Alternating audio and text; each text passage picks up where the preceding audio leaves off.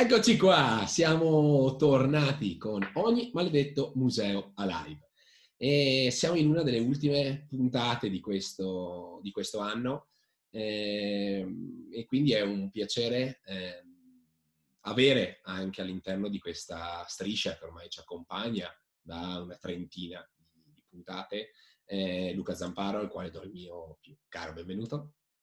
Grazie mille, un piacere essere qua con voi. Eh beh, un po' come stai Luca?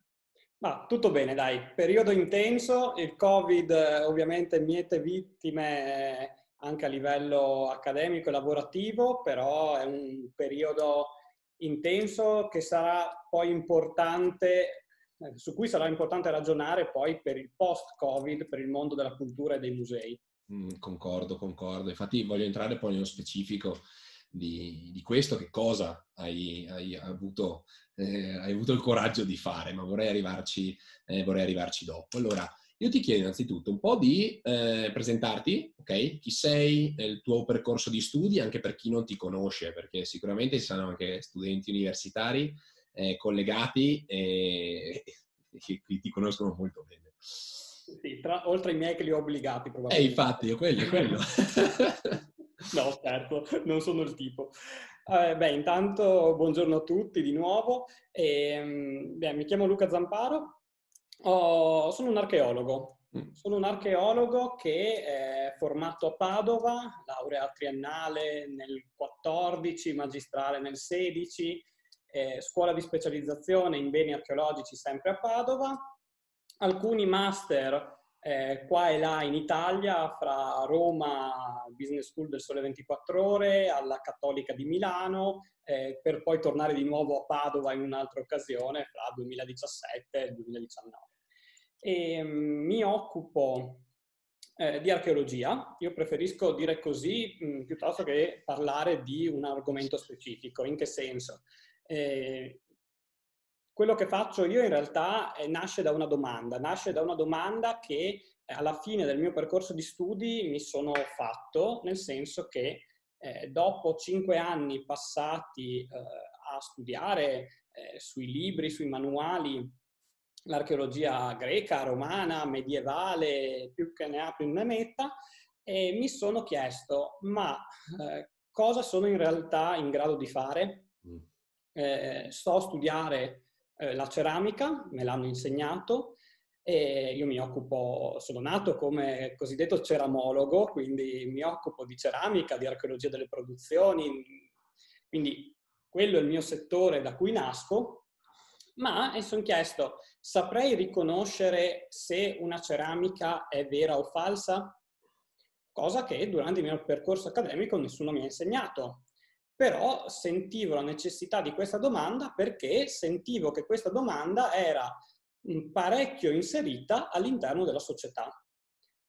Altra cosa mi sono chiesto, ma come mai a me eh, queste ceramiche trasmettono delle emozioni, l'archeologia mi trasmette delle, delle emozioni, ma eh, guardando i sondaggi del Ministero o di altri enti si vede come la percezione del pubblico verso i musei archeologici sia veramente tremenda, tranne pochissimi casi, come uno fra tutti il, il Museo Archeologico Nazionale di Napoli, eh, per citare proprio il top della gamma, o il Museo Egizio di Torino. Tanti altri vengono visti o mh, descritti come inamovibili, noiosi, eh, in cui eh, spesso e volentieri gli studenti delle scuole superiori, anche medie superiori, dicono sono entrato, mi aspettavo già di vedere certe cose, sono uscito e non ho imparato nulla. Al che mi sono chiesto cosa si può fare in questo senso, dove stiamo sbagliando noi che facciamo archeologia mm. e lì mi sono approcciato al mondo del marketing, al mondo della comunicazione e soprattutto al mondo dei musei, che devo essere sincero, io per cinque anni universitari non avevo neanche considerato. Beh, è, un percorso molto simile, come vedete, quello, quello che eh, ci, ci, accomuna con, con Luca, eh, entrambi archeologi, entrambi che hanno visto una problematica bellissima, la riflessione che hai fatto. In realtà non me l'ero mai posta io questa cosa, che cosa sono in grado di fare. Eh, mm, e anche penso è la prima volta che viene fuori in queste chiacchierate. Bellissima sta cosa. Cosa sono in grado di fare? Non me l'hanno veramente mai posta e, e penso possa essere il, il, punto di partenza per molti. Cioè deve essere tipo il, quella domanda a un certo punto della vita, no? dopo aver studiato, comunque durante il tuo percorso, so veramente, cioè, sono in grado di, di, di cos'è che mi, mi differenzia anche, no? rispetto a tutti quelli che si stanno laureando. Penso sia per gli avvocati canonica questa, questa, questa domanda, visto la, la produzione massiccia che, eh, che avviene. No? E, ehm, quindi bellissima questa riflessione ehm, e, e questa svolta, questa, questo, questa via che hai preso tra comunicazione e marketing.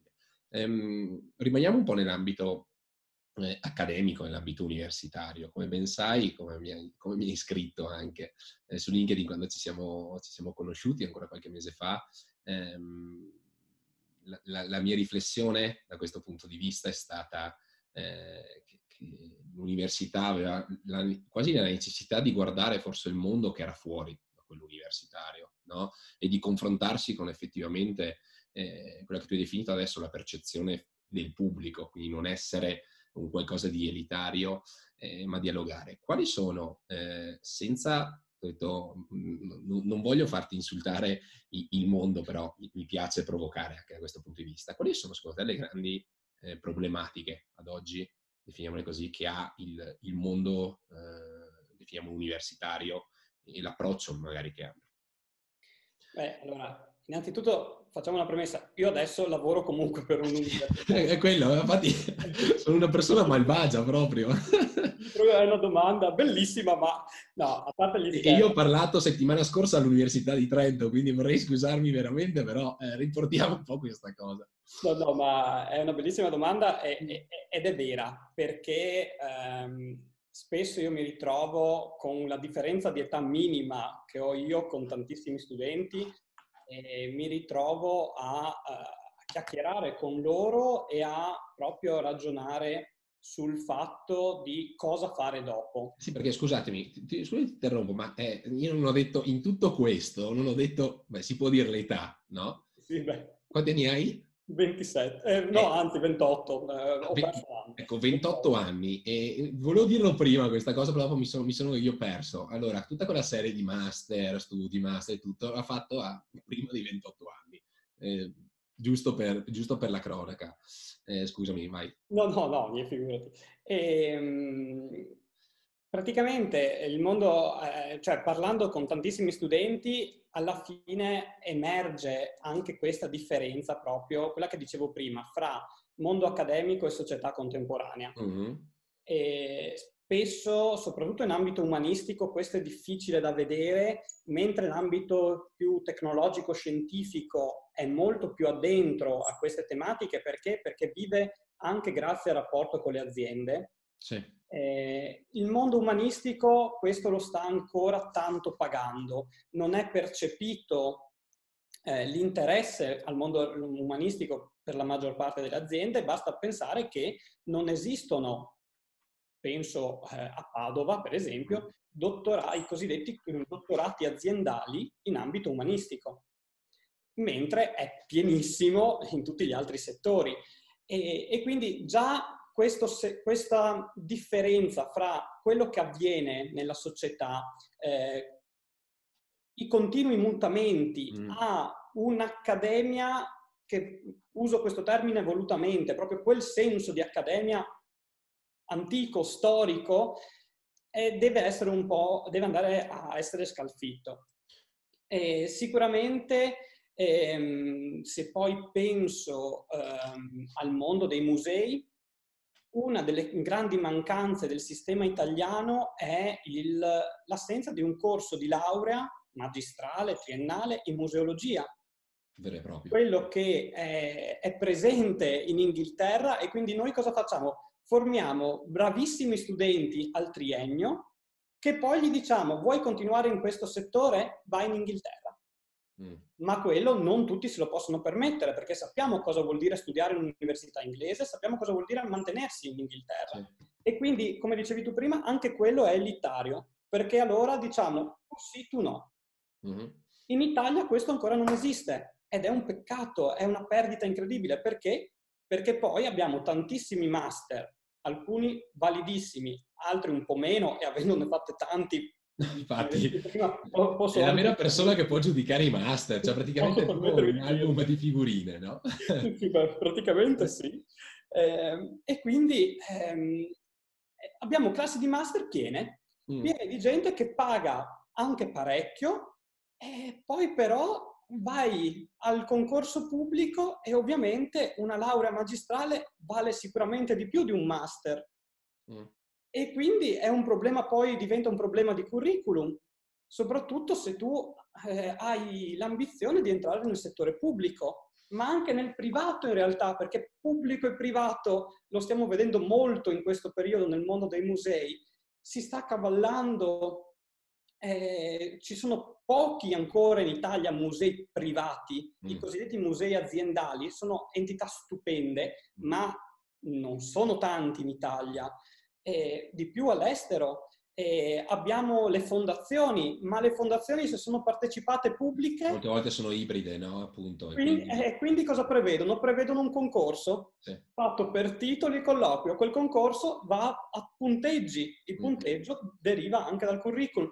Quindi siamo sempre in quella situazione in cui eh, non riusciamo neanche a fornire le basi di partenza per qualcuno che vuole lavorare nella cultura.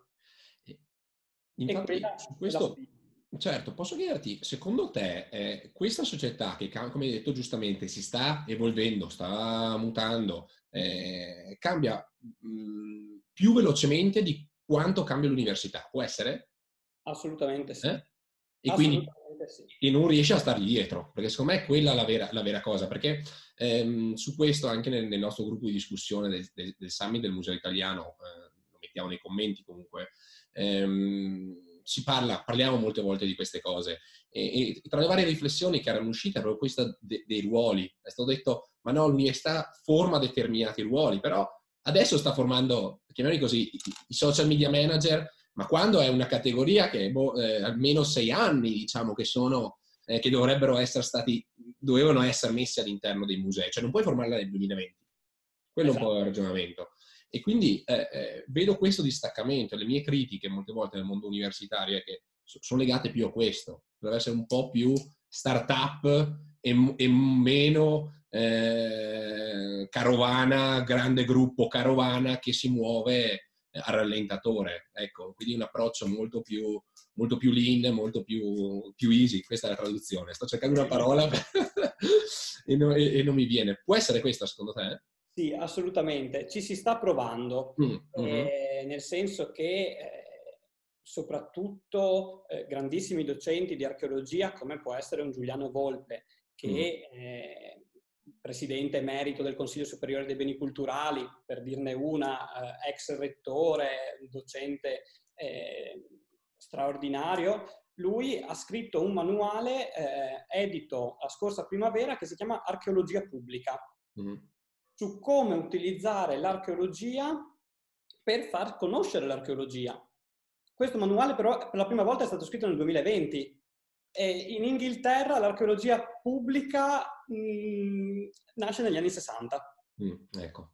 E, e quindi eh, siamo veramente un po' a rilento. Per fortuna in Italia abbiamo persone come lui, eh, e lui è anche un, uno dei consiglieri del ministro Franceschini, lui sta rielabora, eh, rielaborando ehm, la struttura delle scuole di specializzazione abbiamo persone come lui che stanno cercando di tirare avanti questa carovana che tu dicevi. Sì. Il problema qual è anche? Che spesso questa lentezza non è solo del mondo accademico, mm. è del mondo delle istituzioni pubbliche, penso al Ministero, uno fra tutti che potrei raccontare di tutto e di più, penso anche ai musei. Mm-hmm. E, e su questo, guarda, mi torno un po' al discorso delle persone, perché dopo sembra che Michele attacca sempre l'università, non è quello. Sono, cioè io ho intervistato anche qua dei docenti universitari che sapevano il fatto loro, eh, ne intervisteremo anche, quindi la cosa andrà avanti. Eh, Ludovico Soli, ma tra le altre cose, hai parlato del MAN, mi è venuto, eh, mi è venuto in mente, eh, eh, c'era un libro, eh, La gestione imprenditoriale dei musei, okay? percorsi strategici e competitivi nel settore dei beni culturali. Questo libro è di vent'anni fa.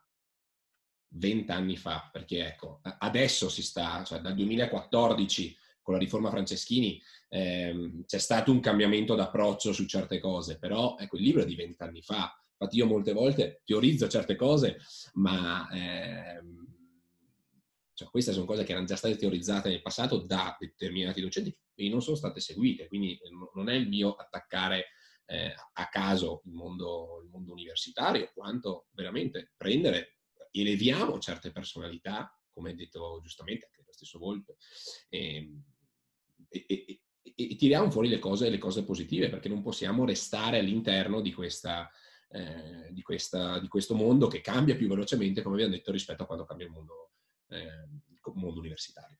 Sì, soprattutto secondo me spesso e volentieri manca un'analisi della problematica, nel senso um, i musei, ragionando su questo argomento, la cultura in generale comunque affronta quotidianamente delle problematiche. Allora, o abbiamo un osservatorio permanente, passami il termine, in ambito accademico, in cui possiamo ragionare ogni giorno su questi problemi, oppure andiamo alla rincorsa.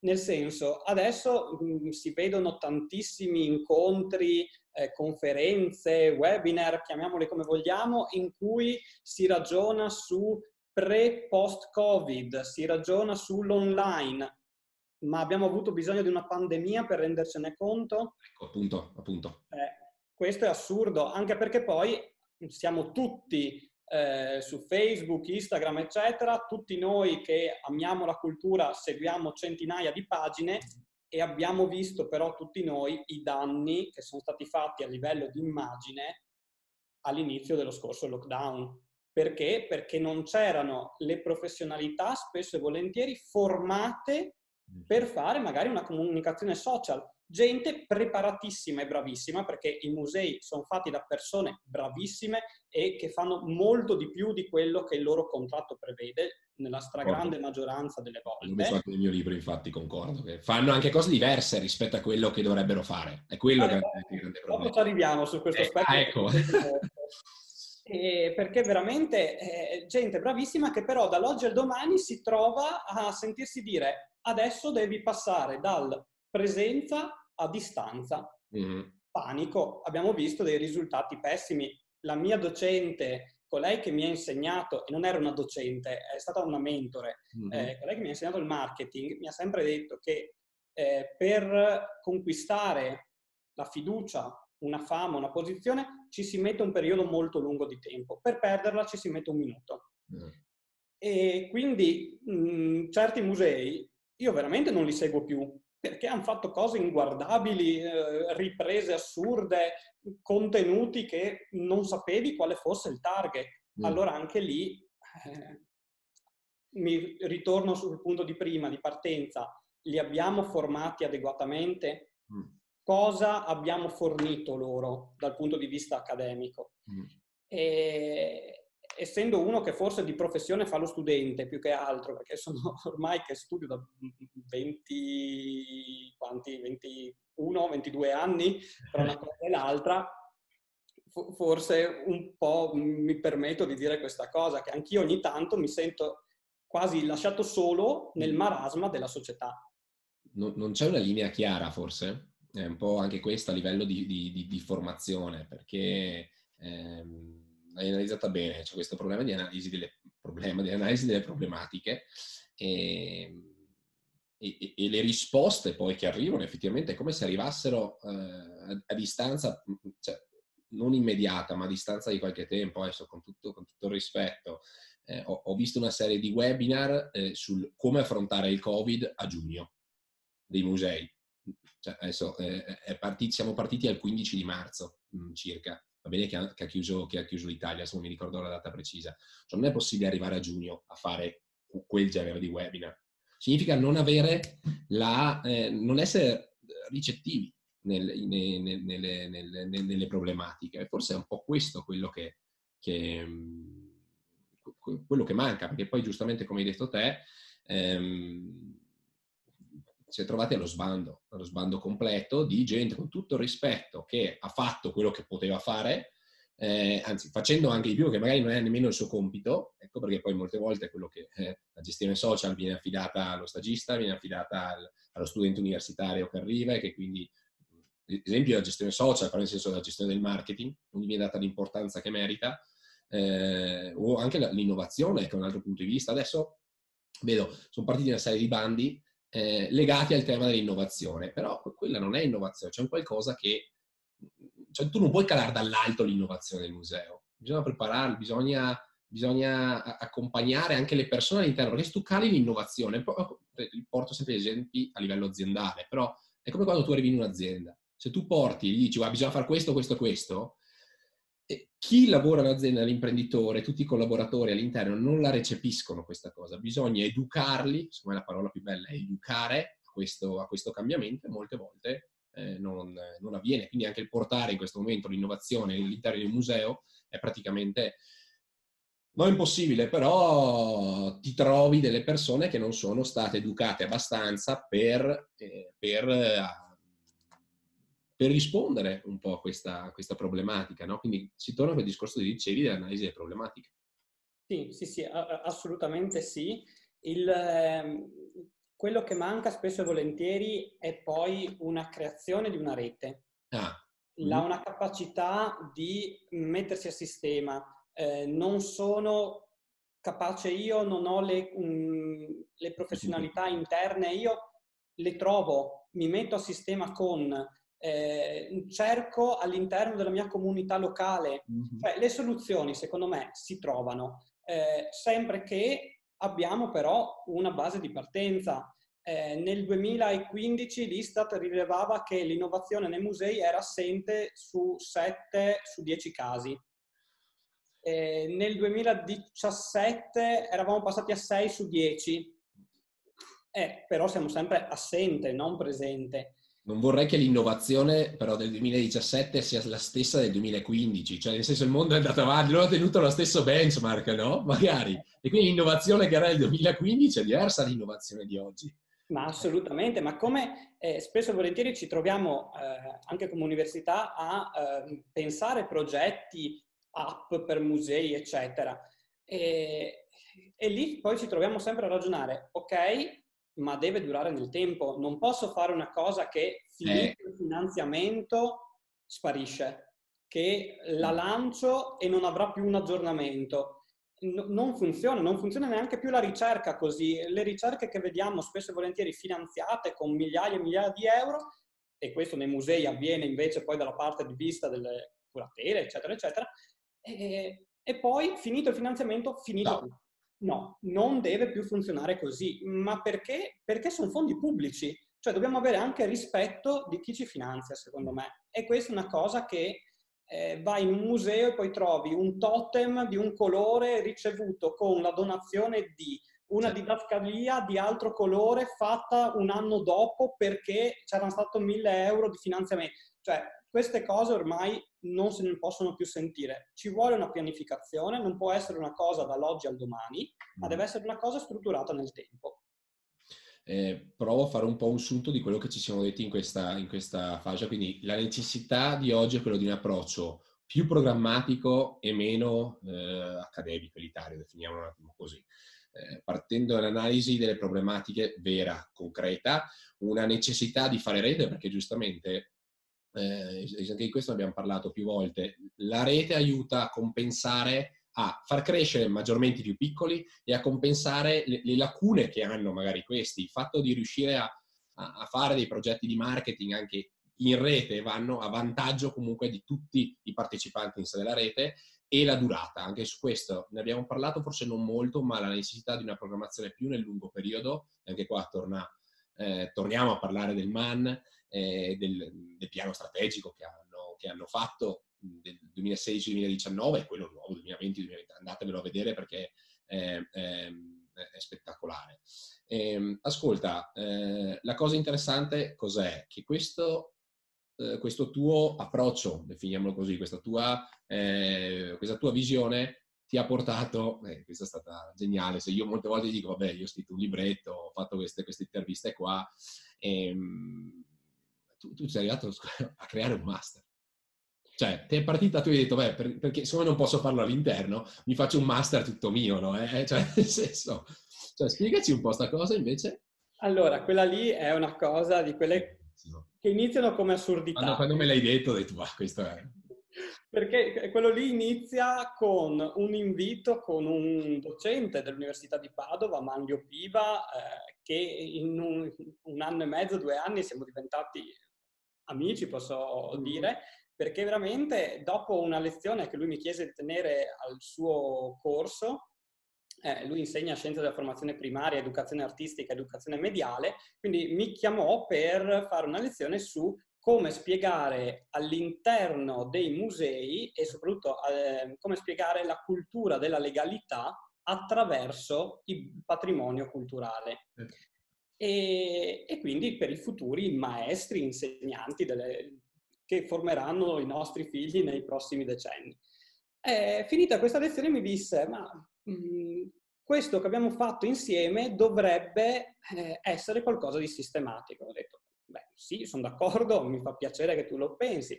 Da lì però abbiamo iniziato a chiacchierare abbiamo chiacchierato talmente tanto con due persone, ovviamente di formazione differente, eh, fasce d'età differente, eh, luoghi geografici differenti, cioè non abbiamo niente di in comune, tranne una fortissima passione per la cultura.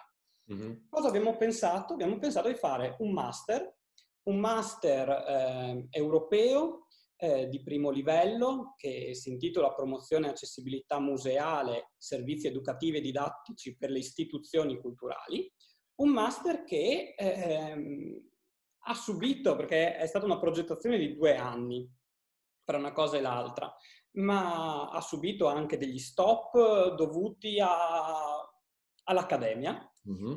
giochiamocela così.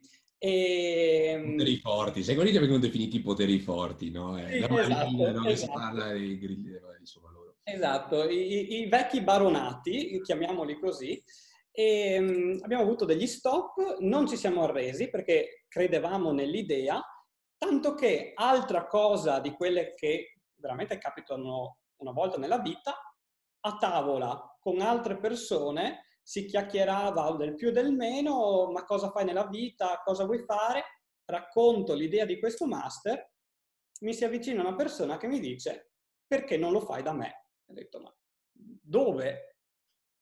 E così è iniziato un percorso alla LIMEC eh, di Milano, una scuola superiore per mediatori linguistici, è un istituto eh, a ordinamento universitario, quindi un'università a tutti gli effetti riconosciuta dal Ministero. Ehm, è un istituto che ehm, in via di espansione, stanno fondando oltre alla sede milanese altre sedi in giro per l'Italia, è un istituto che quello che mi ha colpito, mi aspettavo fosse una cosa veramente lo dico, poi non mi faccio più sentire, invece neanche un paio di settimane dopo ci siamo risentiti con questa persona, eh, che è il, il, direttore amministrativo, è il dottor Francesco Gaspari, ci siamo risentiti e mi ha detto guarda, l'idea ci piace e avere un sì anche da chi gestisce in fin dei conti un'azienda, come sono tutte le università, eh, mi ha fatto parecchio piacere e ha detto hai carta bianca, al che mm, non penso capiti spesso di avere no. carta bianca in questo settore, soprattutto di trovare persone che vogliono investire sulla cultura. E nel senso che l'università si è fatta carico di tutte le spese, mi ha lasciato carta bianca nello scegliere eh, la modalità, l'approccio, gli studenti, eh, ma soprattutto i docenti. E questa è una cosa che veramente mi ha colpito, mi ha colpito veramente tanto. Eh, ho visto un altro modo di lavorare del settore privato, molto probabilmente. Soprattutto eh, con loro abbiamo strutturato qualcosa che ponesse lo studente al centro. Nel, nei musei si parla tanto di eh, visitatore al centro, sì, ma come facciamo a insegnare ai futuri professionisti della cultura che il visitatore deve essere al centro se non siamo stati noi in primis che li formiamo a mettere loro al centro? E quindi abbiamo creato un percorso che è multidisciplinare, con un approccio, come dicevi tu prima, pragmatico, con docenti che vengono dal mondo eh, dell'imprenditoria, con docenti che vengono dal mondo accademico anche, ma in numero ridotto, bisogna dirlo, eh, con docenti che nella loro vita eh, gestiscono musei, che gestiscono aziende per ehm, la cultura eh, e quindi abbiamo pensato di mettere insieme tutte queste anime differenti, eh, con un approccio veramente che vada a fare una rete, una rete di persone in primis. I musei sono musei di persone, sono musei delle persone che, che hanno creato l'oggetto che noi andiamo a vedere, sono i musei delle persone che gestiscono il museo stesso e sono le persone che vanno al museo. Quindi quello noi, su quello noi dobbiamo concentrarci, sulle persone.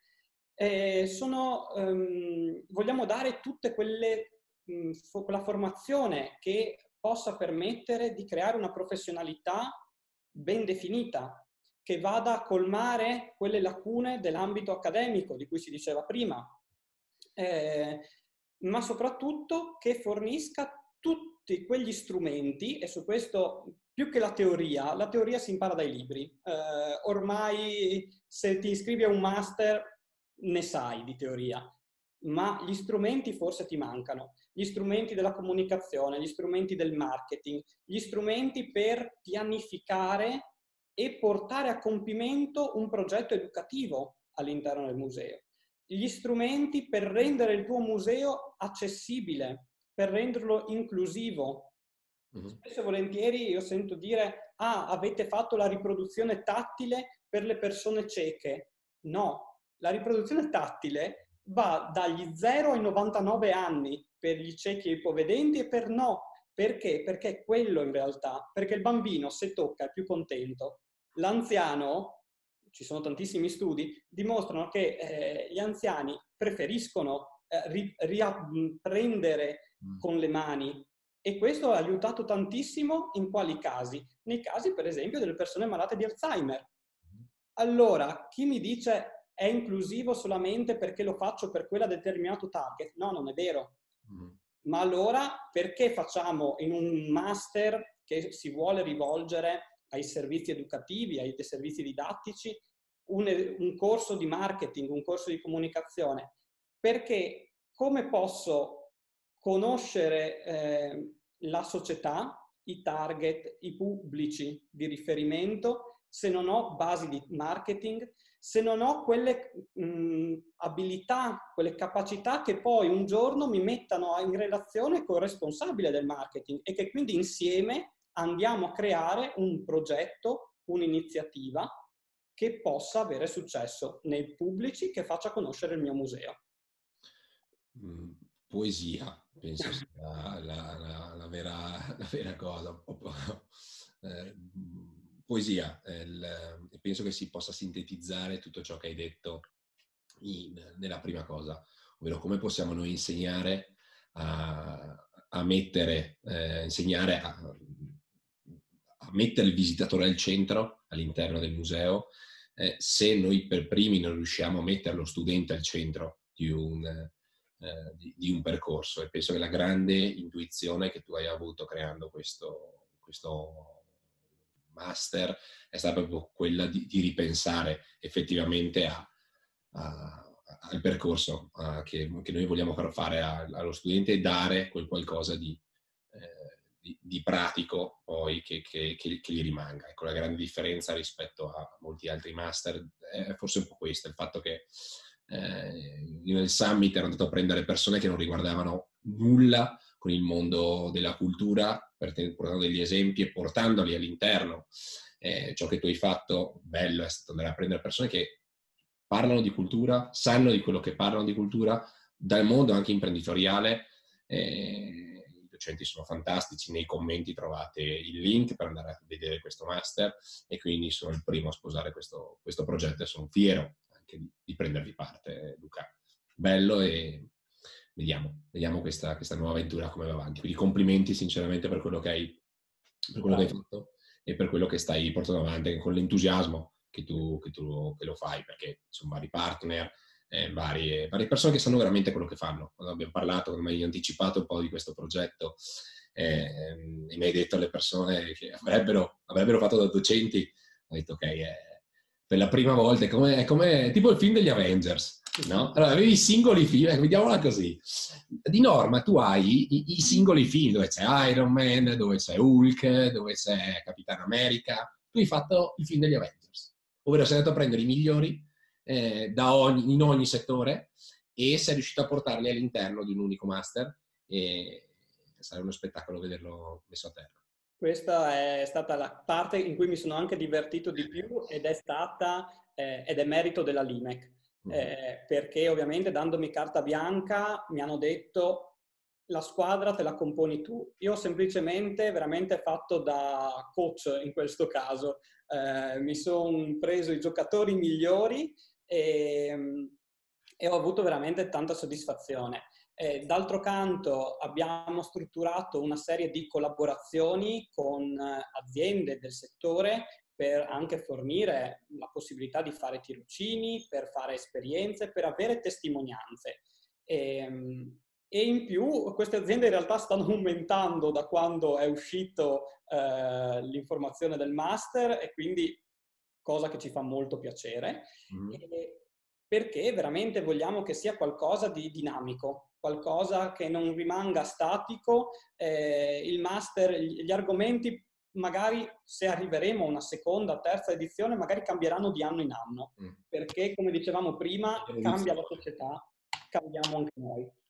Sei, sei il Nick Fury del, del, del mondo accademico, no? Sei, eh, devi fondarsi, sei, sei, come c'è lo Shield, no? Nick Fury, scusateci queste divulgazioni da, da pseudo nerd o, o cosa, eh, Nick Fury è colui che poi ha messo insieme effettivamente gli, eh, gli Avengers e portato avanti questi, questi supereroi che dovevano andare d'accordo tra di loro. Ecco, tu sei Nick Fury eh, di, di, questo, di, questo, team, quindi complimenti Luca, nei commenti trovate tutte le informazioni legate al master, eh, domande simili Luca a vostra disposizione, il coordinatore di tutta questa cosa, e lasciamo anche quelle direttamente nei commenti.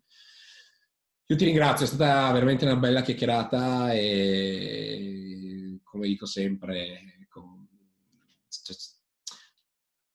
sarebbe bello di poter ripensare veramente la cultura eh, e, e, calarla ai tempi moderni e deve esserci, de, devono lasciarcelo fare. Quindi più forze siamo a fare questo, meglio è per noi e sarà, sarà una figata riuscire a cambiarla. Questo è un po' quello, quello che vi lascio. Speriamo. Grazie Luca, è stato bello, ci vediamo e sentiamo presto. Un abbraccio. Grazie, ciao, grazie.